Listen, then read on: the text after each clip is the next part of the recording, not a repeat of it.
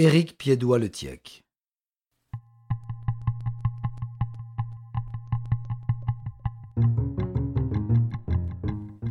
Interprétation Patrick Blandin. Réalisation Patrick Martinez-Bourna. Un programme Studio Minuit.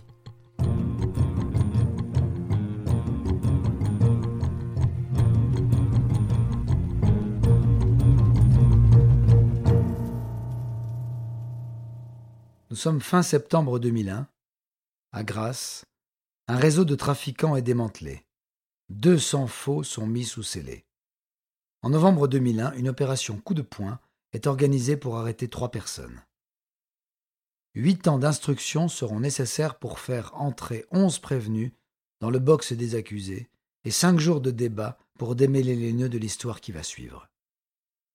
Il s'agit de celle d'Éric Piédois-Le Tiec, dit Le Tiec. Breton d'origine, Éric grandit dans les années 1960 à Tourette-sur-Loup, aujourd'hui appelée Saint-Paul-de-Vence. L'ambiance libertine et créative de la petite commune inspire si bien que de nombreux artistes y ont fait leur nid. Dubuffet, Ernst, Matisse ont travaillé à Vence. Renoir, Soutine et Modigliani à Saint-Paul, Marc Chagall et Alberto Giacometti ont choisi d'y être enterrés. Attiré par le rock, Éric Piédois a dès l'adolescence une attitude et un style vestimentaire un peu punk. Il cherche à s'intégrer dans les milieux branchés, les fêtes d'art contemporain, et côtoie les artistes Armand, Ben, Calder, Césarou, Yves Klein. Il rencontre même Mick Jagger et Andy Warhol lors d'une soirée chez le bassiste des Rolling Stones, Bill Wyman, où il s'est incrusté. Avec un Nikon, l'appareil que lui a offert son grand-père peintre et architecte, il écume les happenings et photographie chaque moment de la vie des artistes qui l'entourent. Éric Piédois entre à l'École internationale des arts déco de Nice, mais sa carrière peine à décoller et ses œuvres ne plaisent pas. Peut-être n'est-il pas très bon car il se fait recaler, trop académique et pas assez ouvert, selon ses enseignants. Ce train de vie a pourtant un coût qu'il va falloir assumer. Il se rabat donc sur la Villa Tiol, qui prépare au concours élitiste. Il ne sera pas meilleur aux grandes dames de Marcel Huguenin, son professeur de couleur formé auprès de Fernand Léger. À 24 ans, le livre écrit par le faussaire Fernand Legros, lu plusieurs années auparavant, lui revient en mémoire. Pour lui, c'est une révélation. Il trempe une feuille blanche dans sa tasse de thé Earl Grey et la fait sécher. Son canson a pris 40 ans. Il dessine une calèche sur fond du jardin Albert Ier niçois à la mine de plomb et la compare au Dufy des années 40 de son catalogue. Ne le trouvant pas trop mauvais, il tente le coup et propose son dessin sur le cours Saléa. Il le vendra près de 1000 euros à un camelot qui qualifiera cette œuvre de magistrale. Le Tieck vient de vendre son premier faux avec une telle facilité qu'il s'aperçoit que ceux qu'il prenait pour de grands experts ne sont que des hommes avec leurs failles et qu'un peu de poudre aux yeux fait des miracles.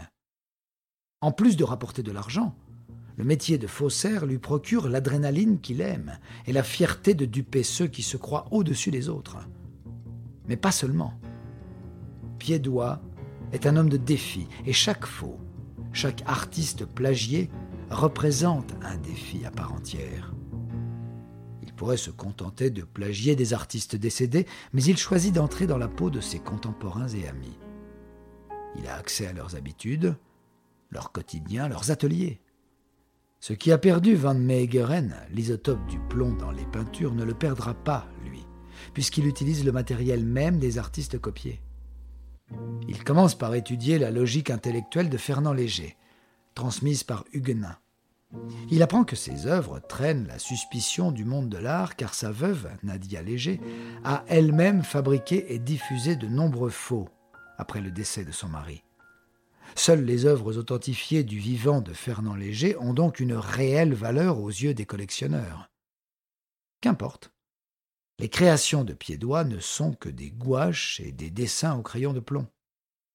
Il les date d'avant la mort de l'artiste, les signe et retourne les écouler course à. Il s'attaque ensuite aux œuvres de Chagall, son voisin, puis César, Miro, Giacometti, Lautrec. Leur réputation n'est plus à faire, et aucun besoin d'inventer des histoires de veuves éplorées pour vendre les œuvres qui partent comme les pains au chocolat à la sortie de l'école. Le Tieck gagne bien sa vie, ceux qui lui achètent ses dessins également, car ils les revendent encore plus cher. Entre deux rails de cocaïne, il s'achète sa première voiture, une coccinelle cabriolet. Éric Piédois, quatre ans plus tard, écume toujours les soirées délurées, arrosées et poudrées. Il rencontre Andy Warhol à Monaco lors de son vernissage en 1979.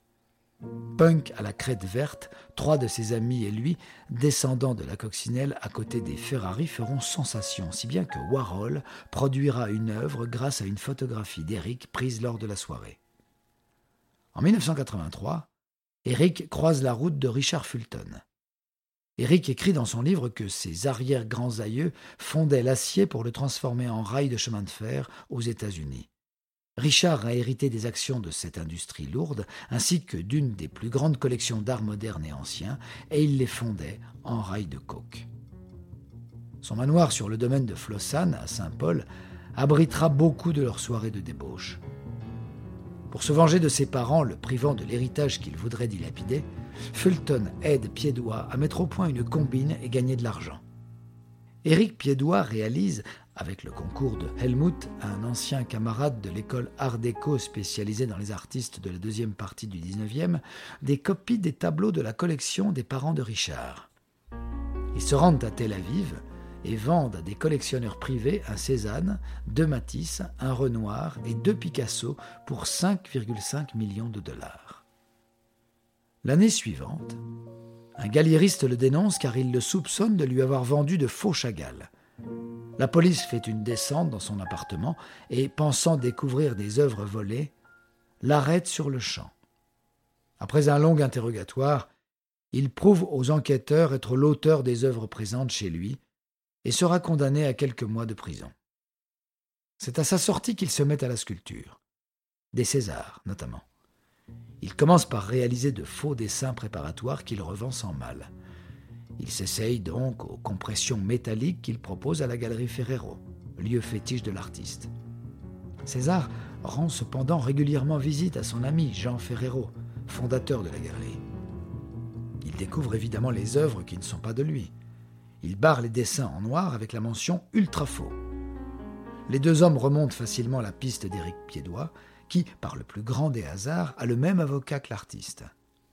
L'homme de loi sert d'intermédiaire pour résoudre l'affaire, personne ne souhaitant qu'elle s'ébruite. Éric acceptera donc d'arrêter de faire baisser la cote de l'artiste par la production de faux. À sa mort, en 1998, l'accord ne tenant plus, le Tieck reprend son commerce lucratif. Il monte une véritable industrie de vraies fausses œuvres avec Franck, son frère, et un ami à qui il transmet son savoir-faire. Sa mère, Lucienne, fabrique les certificats. Une quinzaine d'autres personnes serviront à écouler la marchandise. Marchands d'art, galeristes, collectionneurs. Plus de 2000 œuvres seront ainsi produites au nom du sculpteur. Leur vente est facilitée par le conflit entre les héritiers de César et l'État. 2001 arrive donc et sonne la fin de ce marché florissant. Quatre tableaux sont volés chez un galeriste de Saint-Paul-de-Vence qui mentionne le nom d'Éric Piédois dans la liste des visiteurs. Au total, une centaine de personnes seront mises sur écoute, dont notre faussaire. Bien que n'ayant rien à voir avec les œuvres volées, son trafic est découvert très vite. 6 heures, le matin du 27 septembre 2001, la police tape à la porte du faussaire. Anissa, sa petite amie du moment, se jette sur le verrou pour faire croire à leur absence. Cela donne à Eric le temps de détruire la drogue, les données de son ordinateur et quelques faux qu'il détenait. Il rassemble dans sa baignoire toutes les preuves pouvant être brûlées et il met le feu. Lors de son procès, Eric ne nie rien, il assume tout. Son frère, Franck, sera relaxé, Laurence Trouc, un galeriste parisien, Guy Pieters, un marchand d'art belge, ainsi que des intermédiaires, figurent parmi les prévenus, mais attendent libres leur procès. Piédois sera retenu à Nice en préventive jusqu'en 2002. Le 30 novembre 2009, le procès César s'ouvre alors qu'Éric Piédois est de nouveau détenu pour une autre affaire. Le procès est mis en délibéré le 25 janvier 2010. Éric Piédois-Le Tiec est condamné à dix ans de prison. Il est écroué à la prison de Grasse. En juin 2010, infecté par les virus du sida et de l'hépatite C, il demande une suspension de peine pour raison médicale qui lui sera refusée.